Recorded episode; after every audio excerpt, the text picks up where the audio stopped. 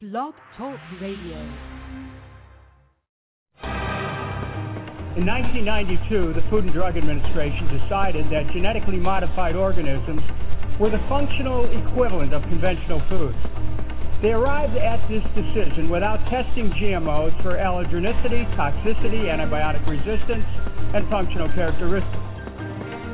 The aim of the seed industry is a trillion dollars of profits from royalties every year. And the aim is no farmer should have access to seed. The aim is every farmer should be forced into the market every year. All across our country, our people are becoming more and more conscious about the foods that they are eating and the foods that they are serving to their kids. And this is certainly true for genetically engineered food. Americans have a right to know if their food is genetically engineered. Hello and welcome to Mad Science, the Genetic Crossroad. I am your host, Anna Kavanaugh, and I want to thank you for joining me for the broadcast tonight. Discrowning the Six Kings. That's right, I said the six of them. Now, you've heard me talk an awful lot about Monsanto in this show, and for very good reason. Throughout the entirety of the 20th century, Monsanto has been responsible for developing and exposing the populations to some of the most dangerous and toxic chemicals known to man, chemicals like PCBs, Agent Orange, DDT, and glyphosate, and then consistently lying about the devastating side effects of these in order to continue their business operations. Monsanto is mainly known, though, for the development and commercialization of genetically engineered products that have been infused into the U.S. food supply and those around the world. Yes, we know all about Monsanto. We know about the revolving door with U.S. governmental agencies. We know about the human health disaster, cover ups with thousands suffering from unknown exposure to their toxic chemicals. We know about the bribes to government officials to advance the GMO business. We know about the exploitation of farmers and the relentless lawsuits. We know all about it. Well, they may get the most attention, but Monsanto is not the only biotech royalty in the GMO palace, and they're not even the worst.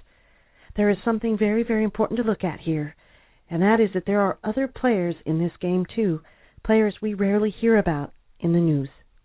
With all the bad press about Monsanto, they are the ones who have become the dirty word of the biotech agribusiness, a notorious identity they deserve and have rightly earned. But we must consider the other corporate interests in this industry as well, who have all enjoyed relatively little negative press next to Monsanto, yet they too are multi billion dollar enterprises guilty of the same types of underhanded activity which places profit over human and environmental health. Who are these other corporations, and what is their involvement and place in the hierarchy of the agribiotech industry? How have they managed to stay under the radar and avoid public scrutiny for so long? Is it possible that as the competitive landscape shifts and changes in the near future, that Monsanto may be overtaken by one of these? These are just some of the questions I'll be examining in the show tonight, and by doing so, we'll hopefully give a more realistic picture of this questionable industry and shed some light on the disturbing aspects and possibilities that may be on the horizon for us all. First, let's talk about these companies as a group to give some perspective. The six agribusiness kings are Monsanto, DuPont, Syngenta, Dow, Bayer, and BASF. They make up an agricultural oligopoly, meaning a small group of companies controlling a large portion of any given industry. All of these corporations are multifaceted, having more than one market sector that they specialize in, but they all overlap in two main areas chemicals and GMO agriculture. Collectively, they produce over three quarters of all the chemicals used on the planet and they also control 60% of all seeds used to grow food crops.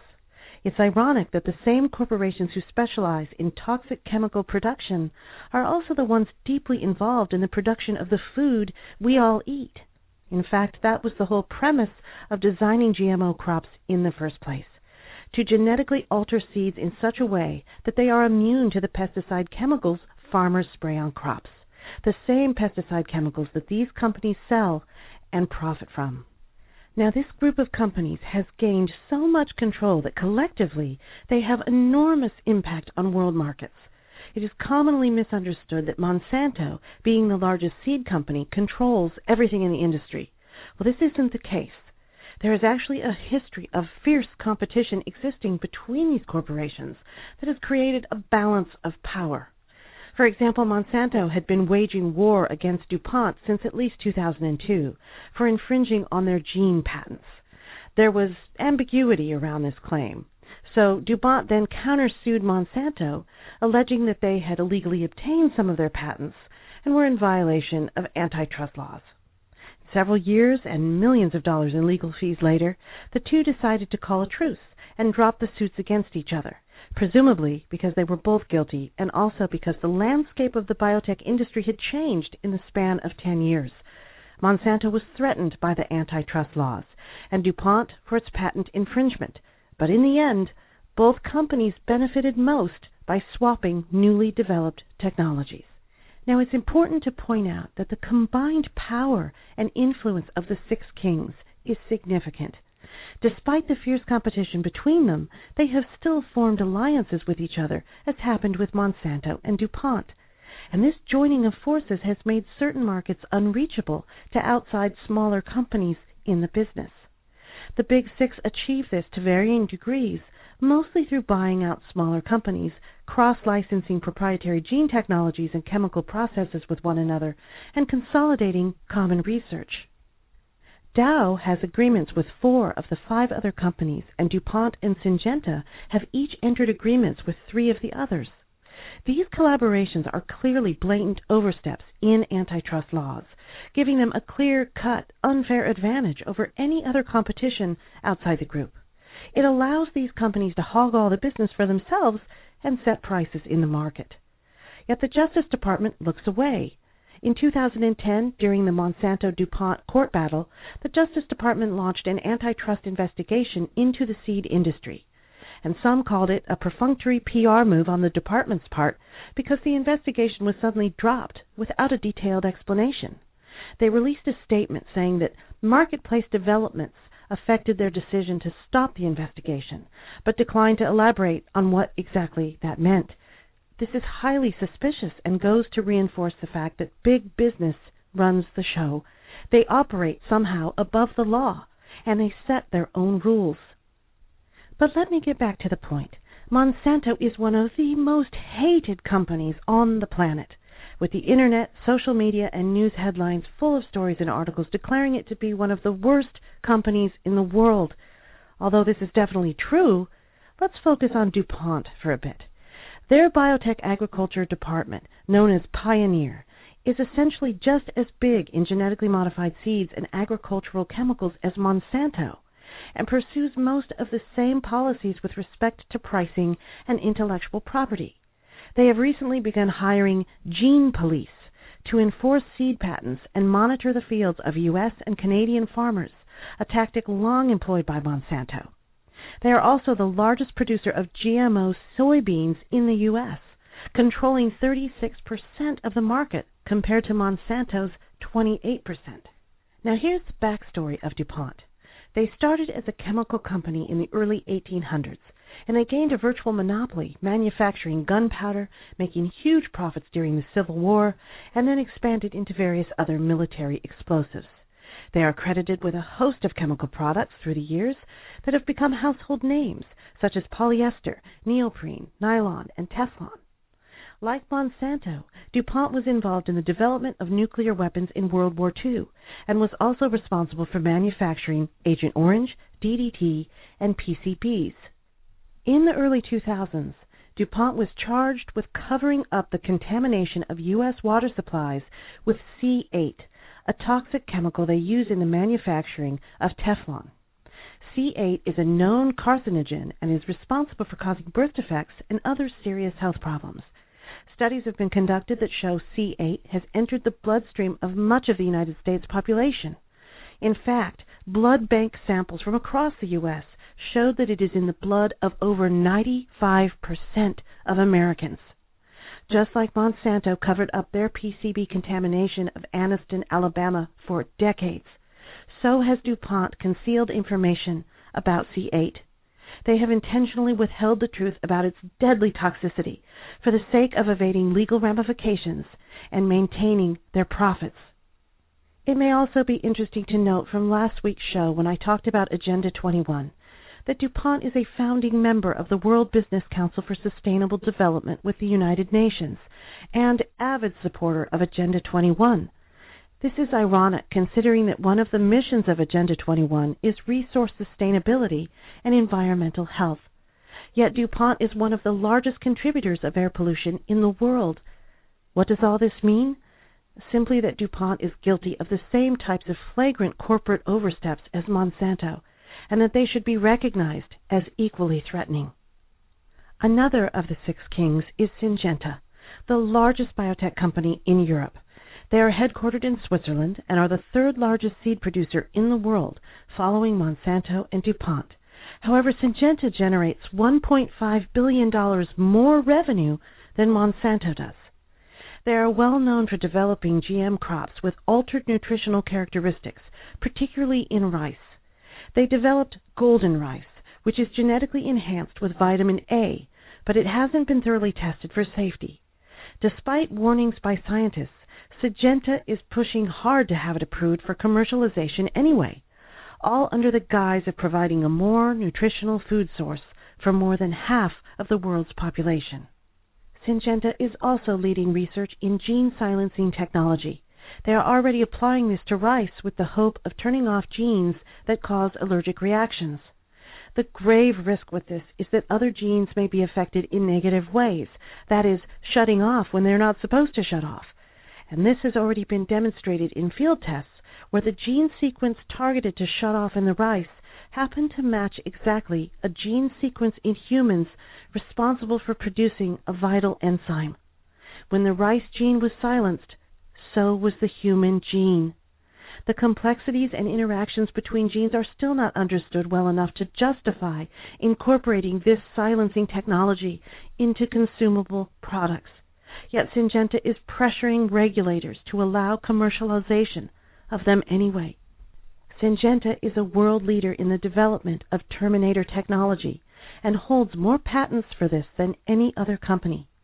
This technology would allow them to retain control and ownership over their products even after they were sold to farmers. It could also be used to activate or deactivate traits in crops by spraying them with a proprietary agent owned by them. Although it has not yet been implemented, this technology is being seriously considered for use in countries where patent laws are not enforceable. Syngenta is also one of the top producers of the controversial neonicotinoid or neonic pesticides. These are thought to be largely responsible for the colony collapse disorder seen in honeybee populations around the world. Although the scientific consensus is pointing toward this class of pesticides as the root cause of bee disappearances, Syngenta denies that they have played any role whatsoever in the bee collapse phenomenon. Classic corporate denial. Despite Syngenta's statements, studies continue to appear confirming that these pesticides cause bees to lose their orientation, never making it back to the hive. Recently, researchers in the U.S. fed tiny doses of high fructose corn syrup laced with neonics to 16 hives in the field and left four hives untreated. For months, all the hives remained healthy, but after about six months, over 90% of the hives fed with the pesticidal corn syrup had collapsed. The fourth in line for the Six Kings is Dow AgroSciences, a biotech subsidiary of Dow Chemical, which is the second largest chemical company in the world. AgroSciences recently announced that they have just received regulatory approval to produce the world's first plant produced vaccine through a process known as pharming. This is a big deal in the pharmaceutical industry and sets a precedent for more plant based pharmaceuticals to come. The unsettling problem with pharming is that since it is GMO based, it will drift and contaminate other crops. This means that through time, food crops will inevitably contain elements that are not necessarily intended for all consumers. In other words, you may ingest a food product that accidentally contains a vaccine or medicine that you have an allergic reaction to. They are also on the verge of introducing their new Enlist corn product to be used in combination with their Enlist herbicide. This new herbicide combines the weed killers 2,4-D and glyphosate together for a much more potent cocktail than glyphosate alone. 2,4-D is extremely toxic and is a component of the defoliant Agent Orange. Dow's plan is to use this herbicide to control the recent explosion of superweeds now afflicting GM food crops across the country. One of the initial selling points of the biotech industry was that less pesticide would be needed to control weeds, and the exact opposite has proven to be the case. Critics warn that adding more herbicides to superweed infestations will only expand and accelerate weed resistance, creating an unbreakable and vicious cycle. Regardless, Dow said it expects to receive approval later this year, after which it will ramp up production of its GM corn and accompanying 2,4-D herbicide. Canada has already granted approval for October. Dow is no stranger to controversy. They were producers of napalm, used in Vietnam, and also manufactured dioxin, a component of Agent Orange. At one of their production plants in Midland, Michigan, they resisted giving the EPA key documents concerning dioxin leakage into the waterways of the town. It was later revealed that an EPA official allowed Dow to edit a report that removed blame from them for the toxic disaster. And later they launched a $3 million campaign to persuade the public that dioxin was nothing to worry about. This despite having conducted tests on prison inmates years earlier, proving it was fatal to humans. This seems to be the MO of these corporations create dangerous products without regard for human life, expose the public to these products, and then attempt to cover it up when people get sick. But as if this isn't bad enough, Dow AgroSciences has now recently stepped into a new technology that might overhaul the GMO industry altogether and possibly place them in a position to dethrone Monsanto. For decades, plant breeders have been irradiating seeds with X-rays to induce random mutations that may or may not lead to interesting new traits. This was the precursor to genetic engineering technology, which has allowed for more control in shaping traits, but still requires extensive procedures that are very costly, in the millions of dollars. But now, using new methods known as site specific mutagenesis, Dow is able to modify plant genes without adding foreign DNA, reducing costs considerably.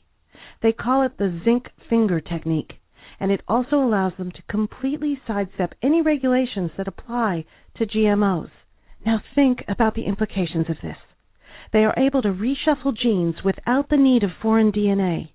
This means they can create new patentable gene sequences. It achieves the same end product as using GMO techniques, but at a fraction of the cost and in much less time. But the kicker is that now they don't have to call it GMO. Regulatory agencies don't recognize it as a GMO product. So using this method, Dow can avoid the public scrutiny and negative press that GMOs have come to attract. And this potentially makes GMO labeling already obsolete. It remains to be seen if the rest of the world will accept this new procedure as equivalent to a hybrid process. But for the biotech industry, the appeal of modifying plant genes with patented techniques while avoiding regulatory review and the tainted transgenic label is spurring new alliances. Does this spell the end for Monsanto? Doubtful, but it does suggest a possible new era in biotechnology that does not work in the consumer's favor. The fifth agribusiness king is Bayer Crop Sciences, the biotech division of the original German chemical and pharmaceutical company that created aspirin. Bayer has a dark past and long list of public health crimes and cover ups, making them perhaps the worst offenders of all six companies. During the First and Second World Wars, they employed slave labor. They manufactured chemical weapons and collaborated with the Nazis by experimenting on prisoners, and they provided chemicals and gas for the extermination camps. They profited greatly throughout the war and continued to prosper afterward. In the mid 1980s, they sold a product called Factor VIII concentrate to treat hemophilia. It turned out to be infected with HIV, and in the U.S. alone, it infected thousands of hemophiliacs, many of whom died. Amazingly, they continued selling Factor VIII to Asia and Latin America. This was considered one of the worst drug related medical disasters in history. In 2001, Bayer was taken to court after 24 children in a remote village in Peru were killed and 18 severely poisoned when they drank a powdered milk substitute contaminated with a Bayer insecticide. The list goes on and on with this company and gives frightening insight into their character. They now specialize primarily in agricultural chemicals, which includes neonicotinoids, a family of pesticides they developed. They have been sued by beekeepers around the world for the devastating effect these pesticides continue to have on bee colonies. The last of the six kings, BASF, headquartered in Germany, is the largest chemical company in the world and in the top three agrochemical companies worldwide, controlling 53% of the global market. Monsanto doesn't even come close. They are tied with Bayer in being involved with the Nazis in World War II, where they supplied poison gas, ammonia, sulfuric acid, and many other chemicals. After the war, they expanded rapidly and have grown into a Goliath sized company spanning the globe, BASF serves more branches in the biotech industry than all of the other companies. They would be considered the jack of all trades, dealing in large volume. They have customers in over 200 countries supplying products such as coatings, pharmaceuticals, pesticides, and fertilizers to a wide variety of industry. Despite their size and global presence, they have received relatively little public attention. In 2010, BASF was approved to commercialize its GM potato, known as Amflora, in the European Union, but decided to withdraw due to a lack of support for this particular GM food.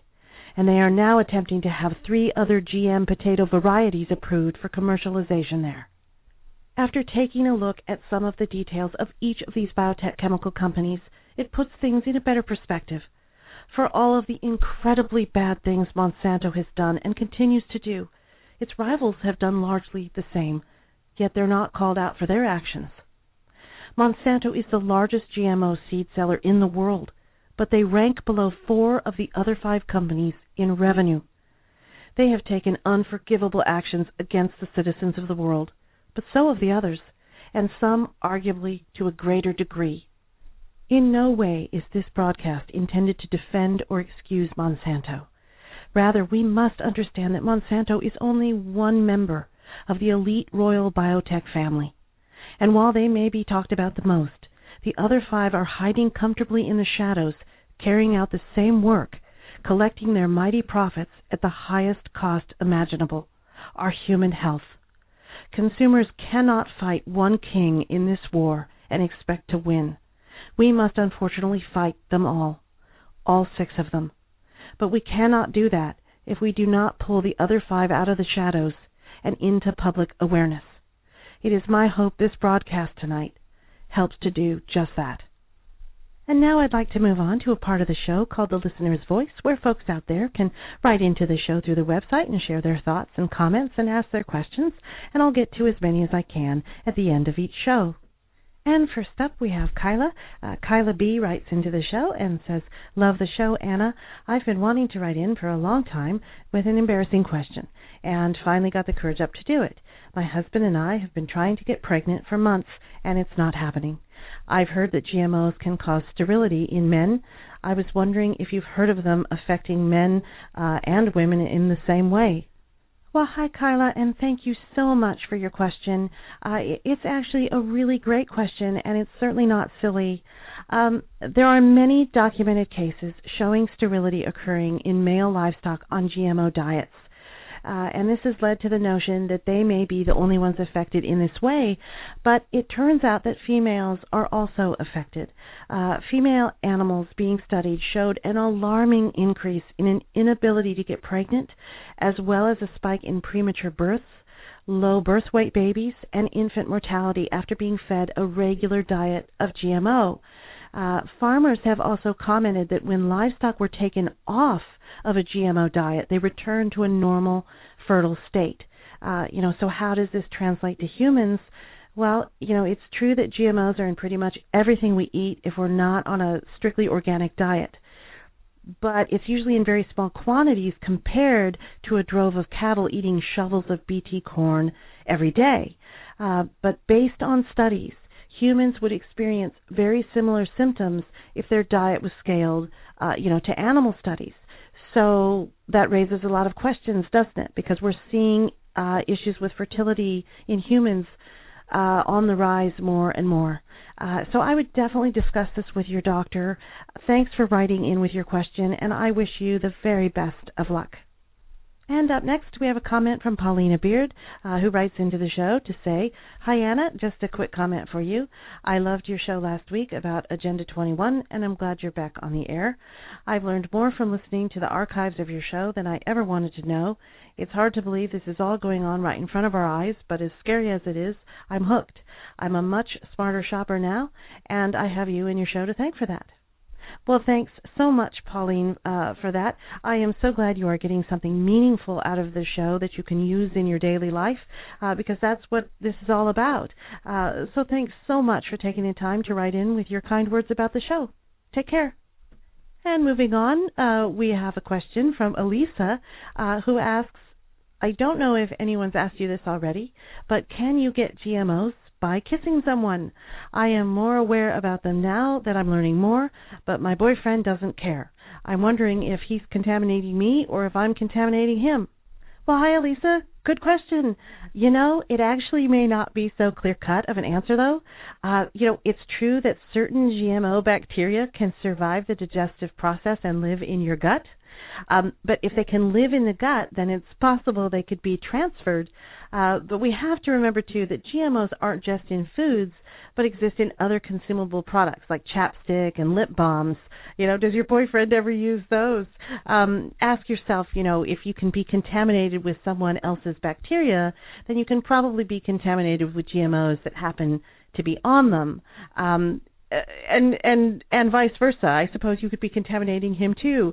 Um, you know, but but keep it in perspective. It's not you know like you have a disease or he has a disease either. Um, but of course, you know, if in some way you're ingesting a product that contains GMO, then you know you're obviously getting that.